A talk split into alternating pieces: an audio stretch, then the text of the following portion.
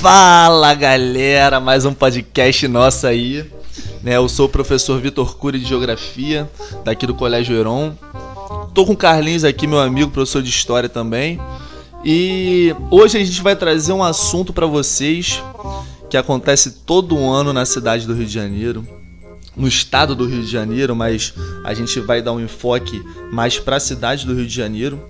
Mas é um evento que vocês conhecem, acontece todo verão, né? Basicamente ali janeiro, fevereiro e março tá acontecendo essa esse fenômeno que é o fenômeno das enchentes cariocas, né? Todo ano acontece isso e a gente vem trazer para vocês um novo olhar. Eu venho trazer um olhar geográfico da situação para vocês entenderem como esse fenômeno das enchentes acontece. Primeiramente, galera, o que a gente tem que entender é o quadro climático da cidade do Rio de Janeiro. Qual é o quadro climático que está inserida a cidade do Rio de Janeiro? Primeiramente, vocês sabem que existe o choque entre as massas de ar tropical atlântico e a massa de ar polar, gerando todo um quadro de instabilidade né, que gera chuvas torrenciais. Né? Então, naturalmente, você já vai ter esse quadro de chuvas torrenciais. O quadro pluviométrico, palavra difícil. O quadro pluviométrico, ele, ele é um quadro, principalmente nesse período do ano, de chuvas intensas, chuvas torrenciais. Então isso vai contribuir muito para essa questão dos, dos da, das enchentes no Rio de Janeiro.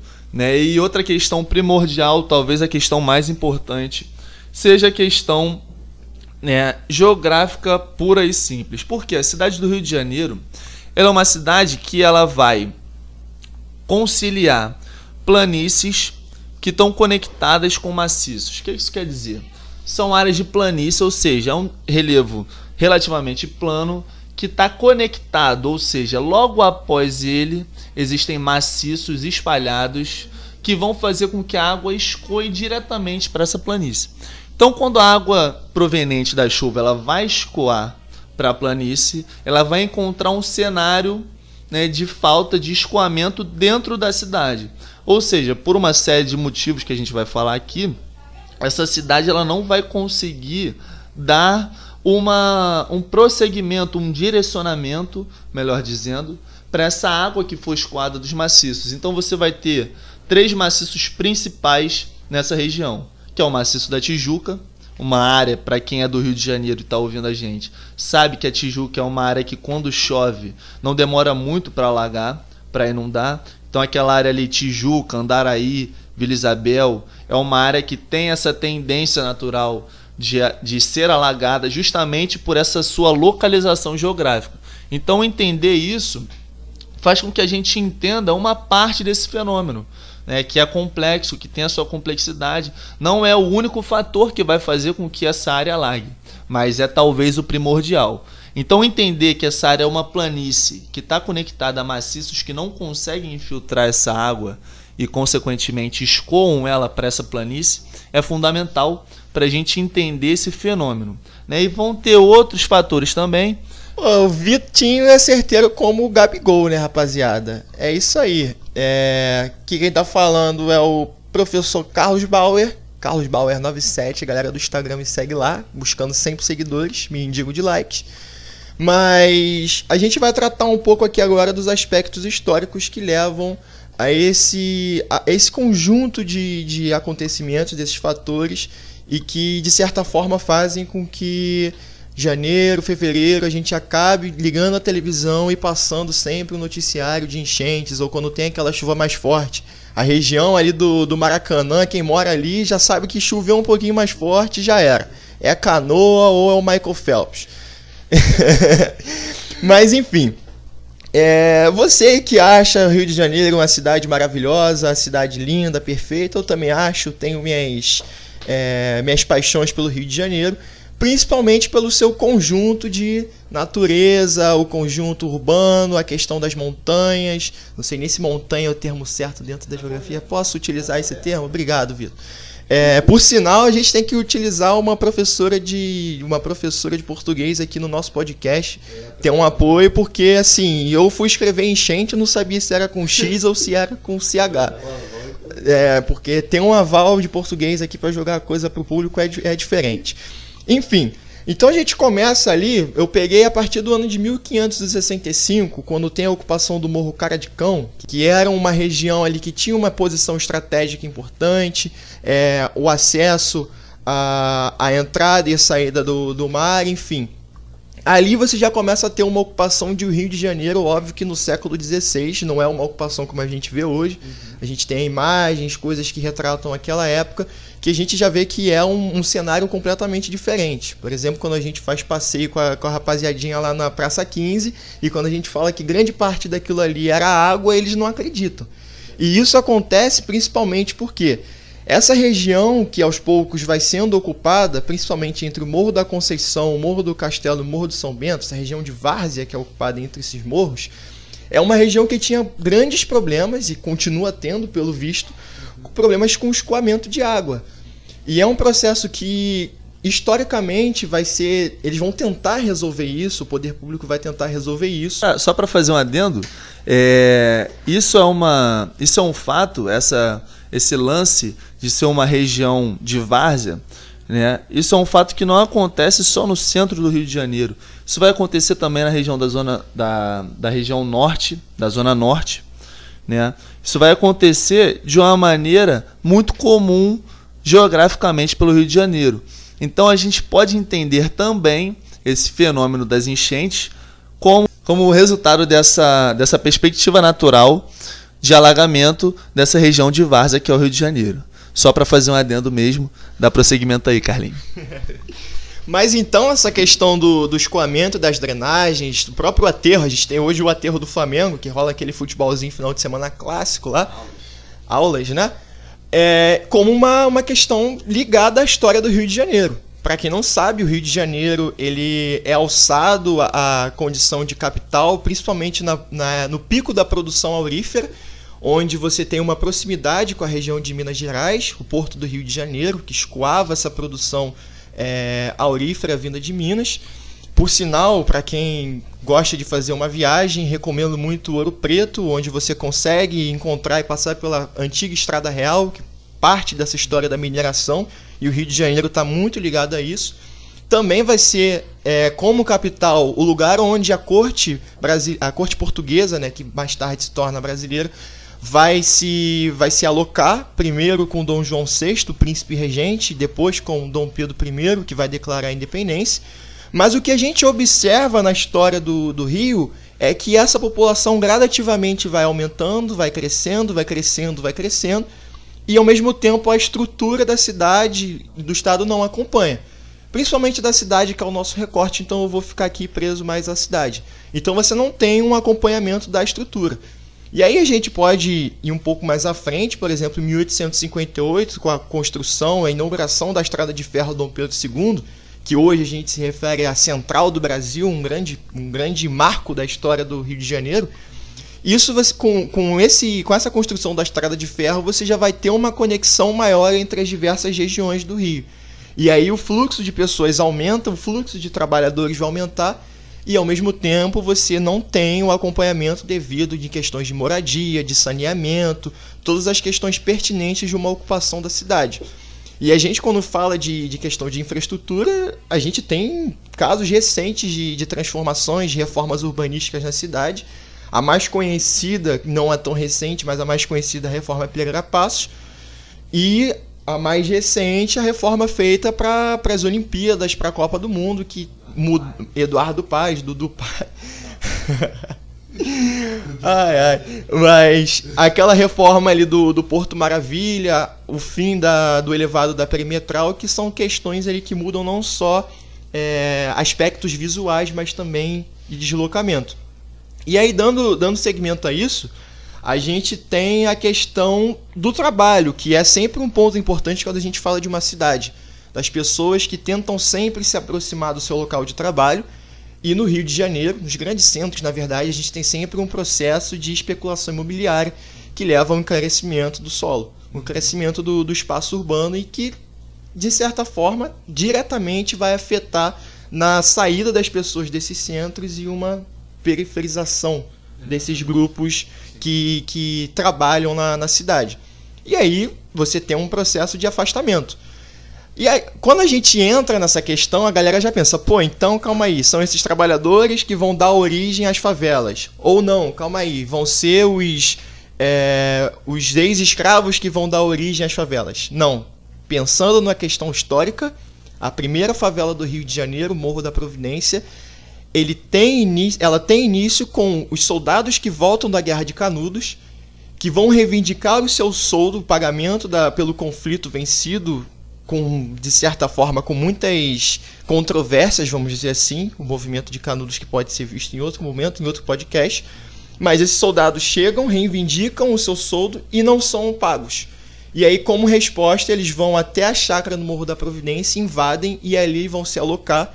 E aos poucos aquela comunidade vai crescendo, vai crescendo. E aí sim, com as leis e as legislações abolicionistas, você vai ter um processo de ocupação de ex-escravos, de pessoas que saem da, das fazendas, principalmente lá do, do Oeste Paulista, do Vale do Paraíba, pessoas que começam a ocupar as cidades e vão aos poucos participando desse processo de favelização.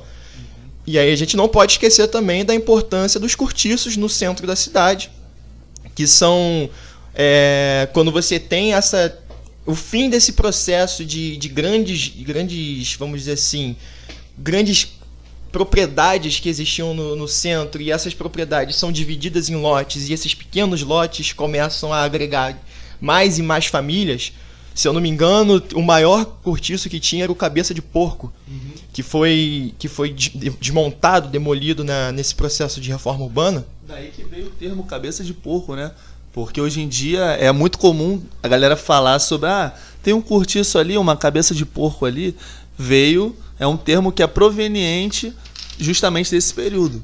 Né? Então, quando fala cabeça de porco, é geralmente uma, uma moradia irregular que foi construída ali, mas que o termo é proveniente desse período. Então, é, esse processo do, dos cortiços é uma coisa também importante para a gente entender a dinâmica da cidade, esses cortiços que vão sendo desmontados pelo poder público. Ao mesmo tempo, a formação do Morro da Providência, que tinha lá uma pedreira, que a, a galera costuma falar que o Morro da Providência era foi, foi um dos primeiros lugares em que a população praticamente destruía a própria moradia, porque eles exploravam uma pedreira que tinha no mesmo que onde eles viviam no mesmo maciço. E quando o poder público tenta tirar aquelas pessoas do, do Morro da Providência, de certa forma, vai estourar a, a, a, revolta da vacina na cidade e essa galera revoltada com o poder público vai entrar também na, nas manifestações e vão reivindicar os seus direitos como população de, de baixa renda, o que é sempre importante. Mas dando esse panorama histórico, falando aí da questão da, do processo de favelização, do encarecimento da, da moradia, especulação imobiliária, a gente não pode só atrelar o processo de favelização a questão das enchentes e a, a, a ideia da, de gerar uma, um preconceito dizendo que avelado é culpado pelas enchentes. Não é isso. A gente também tem diversos casos da galera lá que mora no, no centro, que mora no, nos, nos grandes prédios, a galera com dinheiro, e que afeta diretamente esse processo e também as questões geográficas que o Vitor aí vai dar, vai dar prosseguimento. Exatamente, cara. Então, assim, como você falou, a gente não pode atrelar a questão da enchente única e exclusivamente ao, ao fenômeno de ocupação irregular do espaço geográfico no Rio de Janeiro.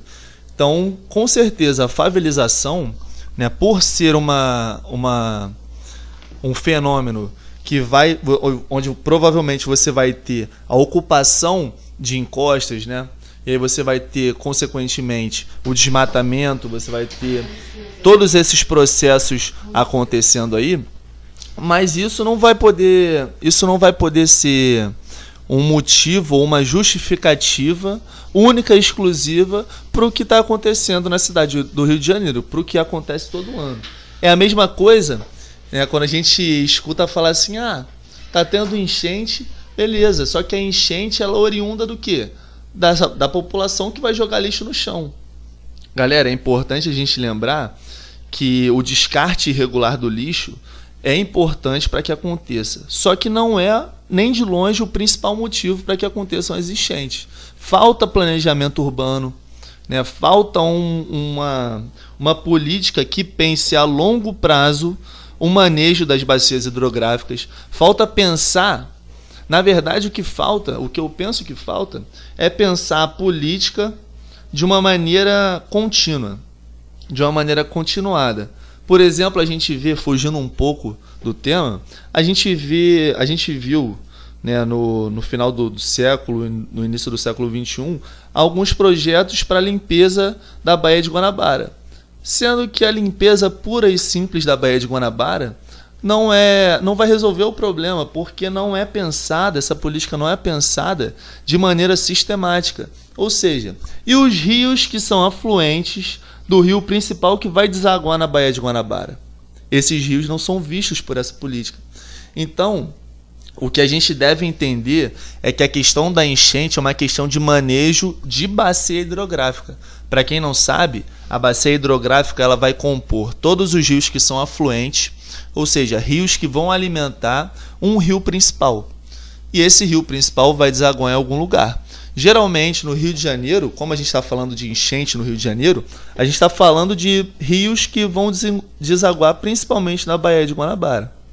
Então é necessário ter esse pensamento né, a longo prazo. Também existem outras questões aqui que a gente não falou, por exemplo, a questão da impermeabilização dos solos. Como o Carlinhos falou, principalmente a partir do final do, do século XIX que vai começar um processo de urbanização mais efetivo na cidade do Rio de Janeiro. Né? E aí, a partir daí, você vai ter processos de favelização acontecendo e tudo mais. E a gente consegue entender também que, junto com esse processo, a gente vai ter outros processos que acompanham a urbanização. Um desses processos é o que? A impermeabilização dos solos. A famosa taca pinche na, na, na estrada e acabou. E isso vai afetar a dinâmica de infiltração da água, que é uma dinâmica que é importantíssima quando a gente fala de enchente, galera. Vocês sabem que, ou se vocês não sabem, vão aprender agora, que o solo ele tem uma capacidade de retenção de água. O solo é uma estrutura que é porosa e por ser porosa, ela vai conseguir, ela vai ter essa capacidade de infiltrar a água sendo que a partir de certo momento ela vai atingir o seu ápice, ela vai atingir o seu o, o saturamento que a gente fala. E a partir desse momento a água não vai conseguir infiltrar mais. O que, que acontece? Com a impermeabilização do solo, você vai impedir com que essa água infiltre no solo. Percebe que isso também é uma questão que é muito muito interessante, porque a água não conseguindo infiltrar no solo, ela vai escoar para onde? vai escoar para o rio. Escoando para o rio, naturalmente ele vai ter um volume muito maior do que teria se não tivesse esse nível de impermeabilização. Então percebe que essa também é uma questão muito importante. O rio ele vai ter a sua vazão muito aumentada, ela vai, ele vai ter a sua vazão intensificada e essa água ela vai ter que extravasar. Geralmente ela vai extravasar para onde? Para sua planície de inundação, que a gente conhece como planície de inundação, mas que é a, a margem do rio, popularmente falando. Então você vai ter construções que são, são feitas nas margens do rio, no lugar onde naturalmente foi feito para inundar. Porque com as chuvas, né, você vai ter a inundação natural dessas áreas. Então, falta direcionamento na, na logística urbana. Se houvesse um planejamento urbano sério, não seria permitido construção naquele local ali. Só que como essa população, como o Carlinhos falou, foi relegada ao a, praticamente foi relegada ao esquecimento, então deixaram construir em qualquer lugar, deixaram construir sem amparo nenhum, praticamente, né? Então a gente consegue entender a perspectiva histórica desse fenômeno. Não é um fenômeno que acontece de hoje, ele remonta a séculos atrás. Né? Então, assim, é importante a gente ter esse olhar histórico e geográfico para entender que a população ela não é culpada pelo fenômeno das enchentes, porque senão fica um direcionamento muito punitivista, né? Muito punitivista da população e, e é uma visão que, se você for analisar pela perspectiva histórica ou geográfica, ele vai ter outros, vai ter outras motivações, né? E aí tem outros fatores que, que acho que pelo nosso tempo já não dá nem para explicitar mais, né?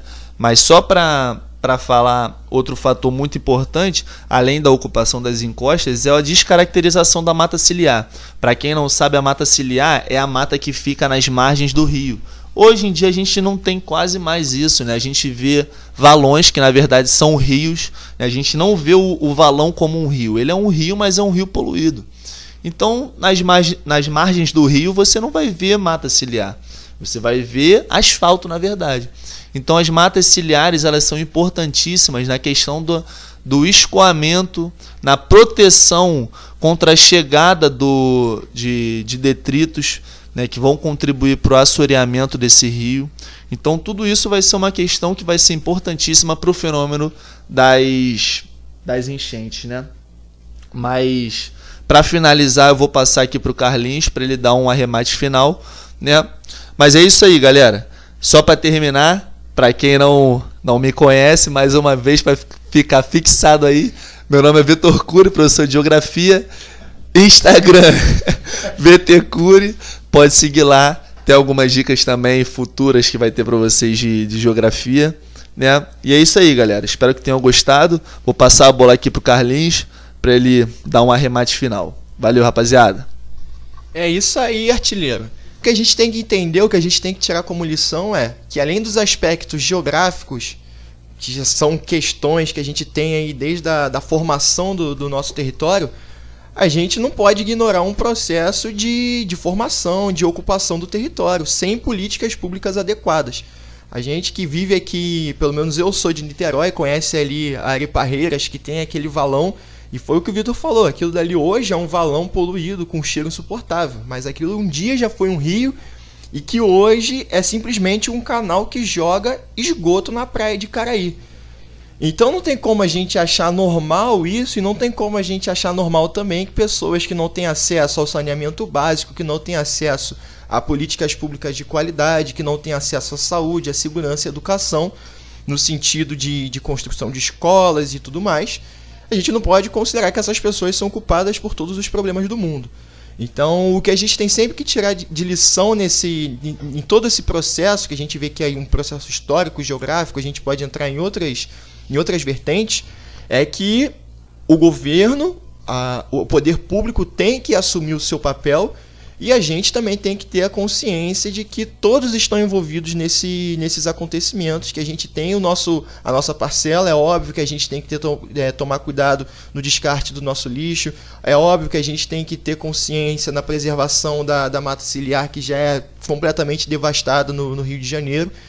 E é isso, galera. Vamos ter mais atenção. É, eu acho que, assim, para dar um. fazer um adendo também, a contribuição principal que a gente vem trazer aqui é justamente essa necessidade de se ter uma visão mais, mais aberta sobre o assunto, né? Porque fica batendo, ficam batendo principalmente na mídia, que a questão do, do descarte irregular do lixo é a questão principal, que na verdade não é. Existem outros fatores, como a gente falou aqui durante esse podcast todo, que vão contribuir para que esse fenômeno aconteça. Então, não é só o descarte né, do, do lixo. Aí, junto com o descarte irregular do lixo, eles vão botar a população pobre como central nesse processo. Então, assim, eu acho que é importante a gente ter essa visão mais aberta sobre o assunto né, para ter uma, para não, não cometer uma injustiça social também.